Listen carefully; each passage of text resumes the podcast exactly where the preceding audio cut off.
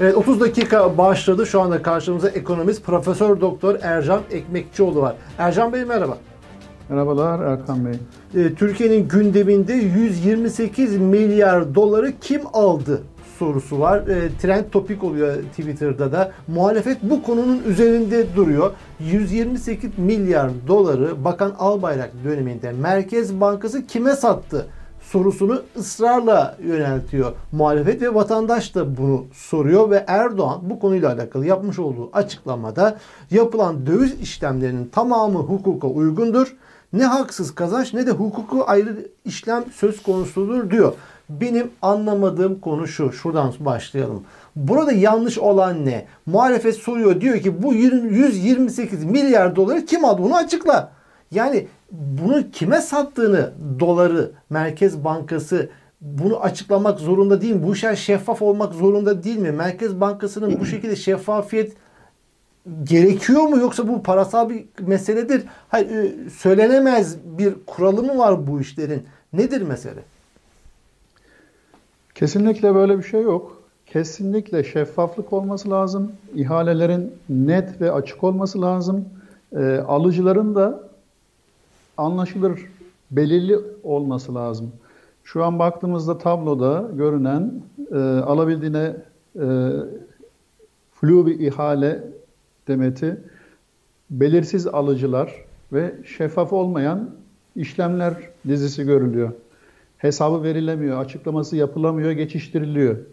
Ee, belki karşı çıkılan nokta burası Erkan Bey. 128 milyar doları Merkez Bankası o zaman şöyle bir izah vardı. Doğru mu onu size sorayım. Yani dövizin yükselmesi karşısında dövizi baskı altına almak için 128 milyar dolar satıldı. Doğrudur. Öyle söyleniyor. Bunu Merkez Bankası yapmak zorunda mıydı? Ve buradaki satışta gerçekten peşkeş ihtimali olabilir mi bu tür şeylerde? Şöyle söyleyeyim. Ben isterseniz hemen Sayın Cumhurbaşkanı'nın e, ifadesiyle giriş yapmış olayım. E, diyor ki salgın bahanesiyle yeni bir finansal dalgalanma oluşturmak isteyenlere karşı biz diyor elimizdeki bütün araçları kullanarak fırsat vermeyerek bu işlemleri gerçekleştirdik. Akabinde benim bir iktisatçı olarak hemen aklıma gelen, üşüşen bazı sorular var. Ben de bu soruları merak ediyorum tabii. Diyorum ki ben de peki bu dalgalanma kimlere karşı oluştu? Kim bu dalgalanmayı oluşturmak isteyenler? Uluslararası dalgalandırmayı oluşturmak isteyenler. İkincisi, burası önemli çünkü çok e, dikkat edilmesi gereken nokta. İkincisi, kullanılan tüm bu araçlar nelerden oluşuyor? Merkez Bankası hangi işlemlere karşı hangi araçları kullandı? Bunlar belirsiz. Flu dediğim noktalardan bir tanesi Ya bunu bu. ben Üçüncüsü, açar mısınız bu araçlar derken yani belirsiz ne tür araçlar yani Merkez Bankası benim anladığım piyasaya para sürüyor doları baskılandırmak için. Bu normal değil mi? Piyasaya para sürer İllaki. Merkez Bankası. Muhakkak. Şimdi e, burada anormal olan olarak, ne? Anormal olan burada e, fırsat verilmeyen açık alanlar neydi de Merkez Bankası'nın bu tür işlemler yapıldığı bunlar belirsiz. Deniyor ki ısrarla biz şu şu şu açıkları dalgaya e, maruz kalacak, bizi olumsuz etkileyecek bütün işlemlere karşı araçları kullanarak, çeşitli araçları kullanarak bu işlemleri gerçekleştirdik ve bu işlemler neticesinde biz 128 milyar doları harcamış olduk. Ee, karşı çıkılan nokta burası. Aslında, Burada anormal ne var? Evet. E, an, yani. Anormal taraf şurası. E, az önce de başladığımız, sözümüze başladığımız tarzda e, ifade ettiğimiz gibi Merkez Bankası'nın işlemleri uluslararası normlarda açık, şeffaf, anlaşılabilir olması lazım. Ki e, dış işlemlerde, açık işlemlerde hataya düşmesin veya e, spekülatif e, ihtimal belirmesin. En önemli kısım burası zaten. Gelişmiş ülkelerin bu tarz e, merkez bankaları alabildiğince spekülatif ve manipülatif işlemleri e, gidermeye, minimize etmeye, riskleri ortadan kaldırmaya yönelik işlemler yaparlar. Araçları kullanırlar. Elbette Merkez Bankası'nın işlemleri resmi an, kabul edilebilir.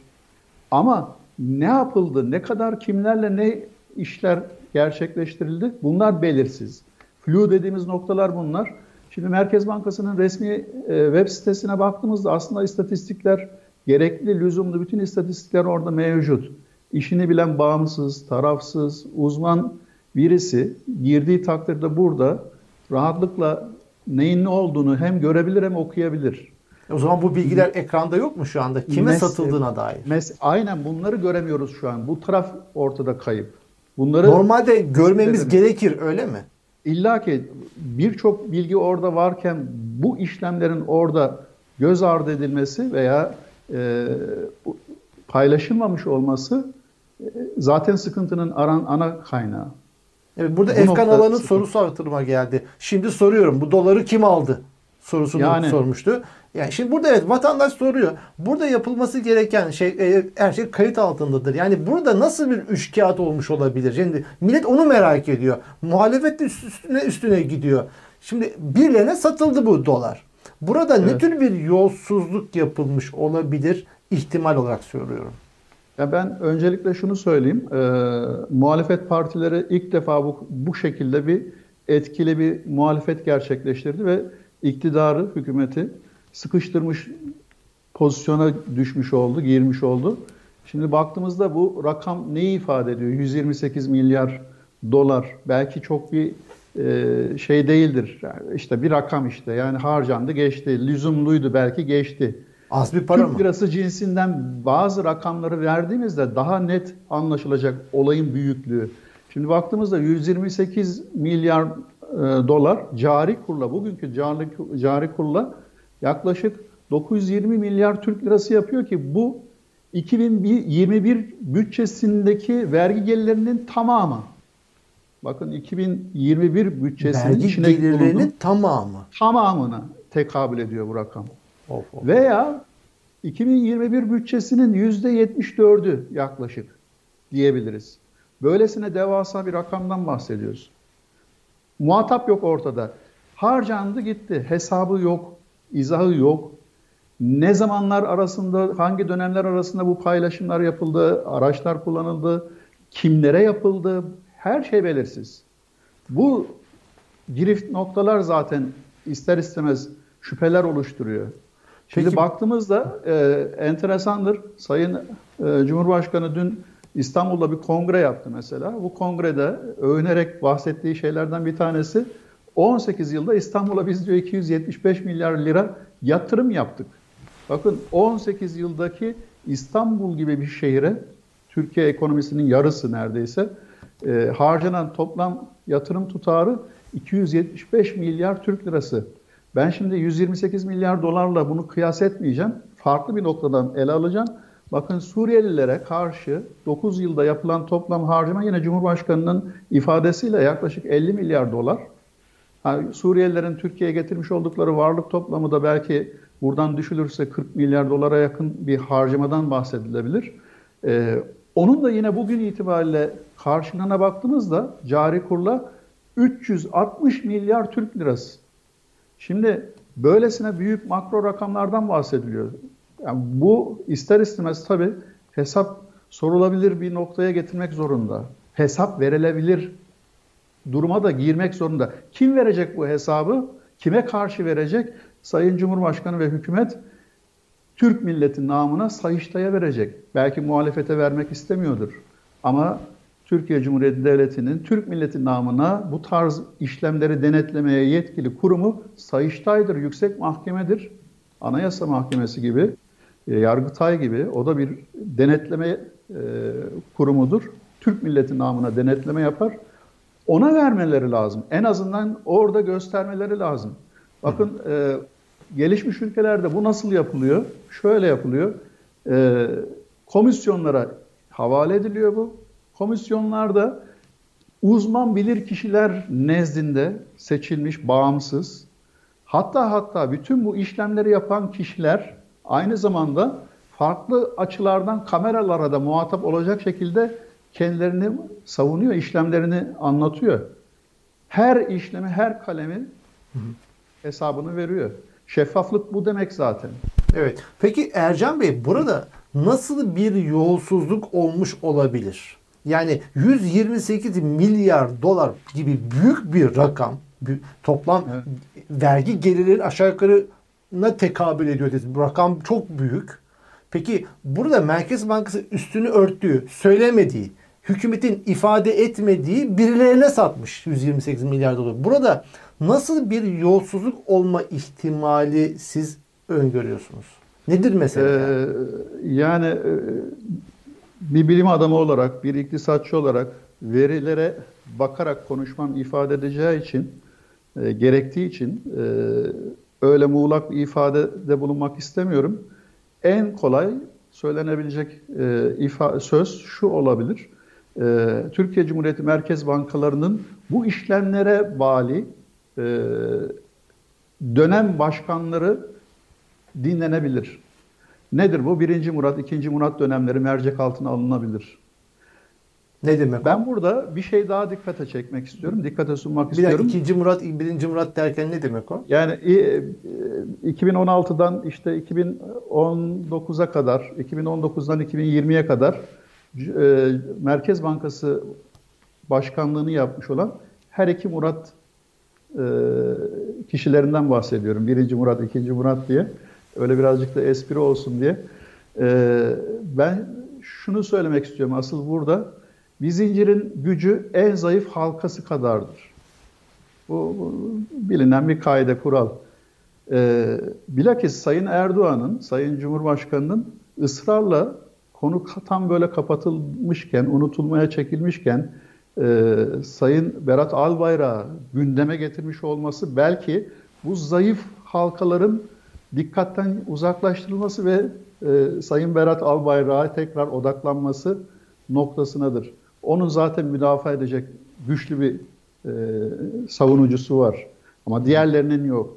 Muhalefet belki bu iki e, eski Cumhur e, Türkiye Cumhuriyeti Merkez Bankası başkanlarının dönemlerine odaklanıp ve bu kişileri sıkıştırdı, tak, sıkıştırırsa bununla ilgili net o sözünü edebileceğimiz veya e, müphem görülen noktaların izahı çıkabilir karşımıza. Burada Merkez Bankası kimliği belirsiz, bizler için kimliği belirsiz kişilere düşük kur üzerinden doları satmış olma ihtimali o zaman büyük bir yolsuzluğu karşımıza çıkartmış olur mu? Bunun için evet diyebilirim. Doğrudur. Yani neticede bu kişiler 2001 e, krizi sonrasında, Kemal Derviş sonrasında oluşturulmuş, belki bir nebze sağlanmış, bağımsız, otonom Merkez Bankası pozisyonlarından uzaklaştırıldı. Gittikçe, gitgide uzaklaştırıldı. Ve bunlar bir şekilde yukarıya birinci otoriteye, birinci kişiye bağlanmış oldu. Yani iki dudak arasına kaldı. E, kaldı ki e, bununla ilgili e, Sayın Cumhurbaşkanı'nın defaten Merkez Bankası'nın faiz politikalarıyla alakalı e, değerlendirmelerini işittik, gördük. Bununla ilgili e, konuşmaları bize net bir şekilde şunu da gösterdi. Merkez bankaları eski yani e, 2016'nın öncesindeki döneme bağlı otonom hüviyetini gittikçe kaybetmişler. Doğrudan bağlı kalmışlar. E, dolayısıyla baktığımız işlemlerin e, bu bilemediğimiz, kapalı görünmeyen işlemlerin e, doğrudan sorumluluğunun e, her ne kadar imza yetkisi bu kişilere haiz olsa da, ait olsa da e, bir soruşturma neticesinde belki bunlar çok çok net bir şekilde ortaya çıkacak, anlaşılır bir hale gelir diye düşünüyorum. Kenara atılacak şey değil, nokta değil. Gözden uzak tutulabilecek bir hata, noksan payı değil bu. Çok ciddi bir rakamdan bahsediyoruz. Evet, Üstü Erdoğan, kapatılmamalı. Erdoğan bu konudaki e, hukuka her şey e, uygundur diyor. Hukuka aykırı hiçbir şey Sözle yapmadı bitmiyor. diyor. Sözle ha. bitmiyor. Erkan Bey bakın e, yaşadığımız küresel ölçekte örnekler var. E, Donald Trump Amerikan seçimlerini kaybettikten sonra ortaya bir gerçeklik çıktı. Donald Trump'ın başkanlığının başladığı süreçten sonuna kadar ortalama yaklaşık e, 31 bine yakın yalan ifadede bulunduğu tespit edilmiş durumda. Tescillenmiş durumda. Bu bir yönüyle devlet başkanının ne yaptığını gösteriyor, manipüle ettiğini gösteriyor. Belli amaçlara yönelik e, neyi var? E, belki hesapları var. E, dolayısıyla bu belki halka tam an, e, bırakılmadan Amerikan kültürünün de demokrasinin de getirdiği bir kazanımla kurumlar bazında halledilmiş oldu. Bakın ne oldu? Hemen Donald Trump'ın defterleri veya vergi kayıtlarının incelenmesiyle ilgili olur verdiler. izin verdiler. Reaksiyon çok önemli. Ciddi bir reaksiyon çıktı karşımıza. Ee, bütün bunların her birisi geçtiğimiz dönemlerde konuştuğumuz tarzda bir ifadede geçmişti. Hatırlarsanız evet. parayı takip et, paranın izini takip et. Anında çıkacak çok şeyler var burada. Evet. Karşımıza çıkabilecek. Aslında burada çözülmesi aslında çözülmeyecek bir problem yok. Normal bir demokratik o bir ülkede muhalefet soruyor 128 milyar dolar nerede kim aldı? Burada yapılması gereken siz de diyorsunuz ki bir ekonomi profesörü olarak burada yapılması gereken iktidarın evet bu 128 dolar şunlara şuralara şu kalemlere harcandı şuralara verildi.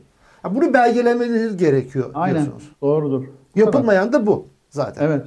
Eksik kalan kısım bu.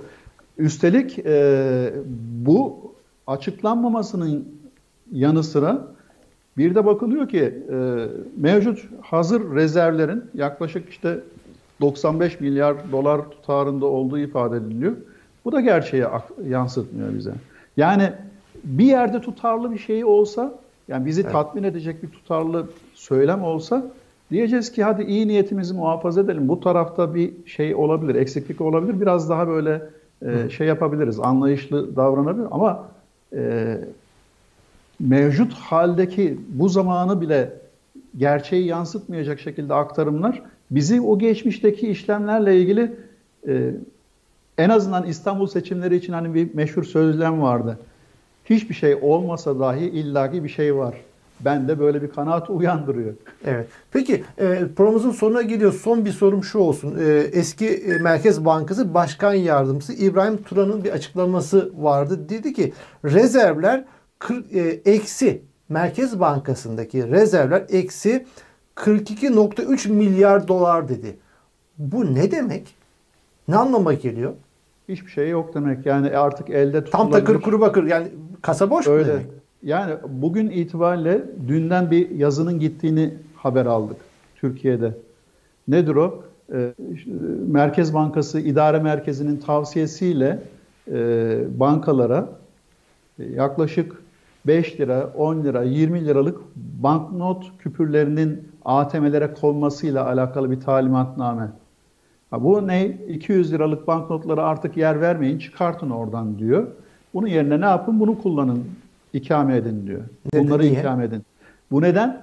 Çünkü e, insanların harcanabilir gelirleri artık çok çok düştü. 200 banknot, 200 liralık bir banknotu bulmak herkesin harcı değil, kolay bir iş değil yani bugün.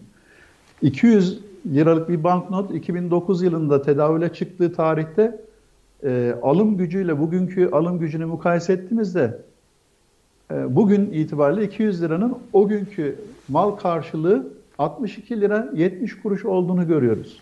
Evet. Bu dahi e, ekonominin geneli itibariyle ne kadar e, dengesizliklerle karşı karşıya olduğumuzu bize net gösteriyor. Abi şu şu değil yalnız onu ifade etmekte fayda var. Bu sadece Türkiye'ye has bir sıkıntılı dönem değil. Bu dünyayı etkileyen bir dönem. Covid-19 süreci. E, dün açıklanan rakamlarla baktığımızda Almanya bile mesela e, yüklü bir kamu borçlanmasıyla harcamasına mecbur kaldı. Yaklaşık yarım trilyon euroluk bir kamu harcaması, 180 milyar euroluk da bir kamu borçlanmasının mecburiyeti çıktı karşımıza. Aynı yansımalar Türkiye gibi kırılganlığı çok yüksek olan ülkeler için de çok spekülatif not derecesi bulunan ülkeler için haydi haydi kabul edilebilir yani anlaşılabilir. Ama bunlar şeffaf bir şekilde anlatılması, gösterilmesi lazım. Ha ben burada e, şunu da tavsiye ediyorum. Hep e, belki şeyi göstermek, anlatmak değil, e, sıkıntıyı anlatmak değil. E, şimdi Gresham Kanunu diye bir kanun var iktisatta. E, bu kötü para, iyi parayı piyasadan kovar. Aynı şey kötü insanlar da kötü e, iyi insanları piyasadan kovma şeklinde değerlendirilebilir. Bugün baktığımızda kurumlar maalesef e, ne kadar yerli milli söylemde bulunuyor olsalar dahi e, memleketini gerçek sevecek bir anlamda bir Amerika'daki refleksi gösterecek kurum e, aidiyeti olan insanlardan uzak maalesef. Ha bu e, ne demek? Şunu da söyleyeyim. Belki sözümüzün sonu itibariyle e, ifade ettiğimiz bir şey vardı yine geçmişte. E, nasıl çıkacağız biz buradan? Nasıl şey yapacağız? Elbette çıkılabilir ama nasıl çıkılabilir? Ee, ekonomik ve sosyal konsey benzeri bir işlevi, e, ko, konseyi işleterek belki çıkılabilir. Ama söylediğimiz bir şey var. Ben bunu ana muhalefet partisiyle de paylaştım, diğer partilerle de paylaştım, siyasi partilerle. Hiçbirisi, hiçbirisinden geri dönüş olmadı. Ciddi bir şey. Bir örneğini de bahsedeceğim şimdi. Ee, 2018 tarihli bir KYK ile birçok maddesi mülga yemiş, işlevsiz hale getirilmiş bu iş konseyi. Ha, bugün baktığımızda e, İtalya'da geçtiğimiz hafta içerisinde tam da buna benzer bir hükümet kuruldu. Çöktü, hükümet çöktü ve e, siyasi partiler, sendikalar, iş dünyası istişareler yaptılar. Uzun istişareler, 10 günlük bir istişare neticesinde böylesi bir milli cephe hükümeti gibi bir hükümet çıktı. Cumhurbaşkanı Avrupa Birliği Merkez Bankası Başkanı'nı getirdi, çağırdı e, ve o kişi geldi, e, Mario Draghi. Bugün İtalya'da başbakanlığa oturdu. Draghi'nin en önemli vasfı hayat e, Seren Camisi'ne baktığımızda karşımıza çıkan şey iktisat profesörüdür aynı zamanda. E, şeffaflık ve mali istikrar. Evet. 9 yıl gibi bir süre Amerika, Avrupa Birliği'nin Mal, e, Merkez Bankası Başkanlığı'nı yapmış bir kişi bu. Evet.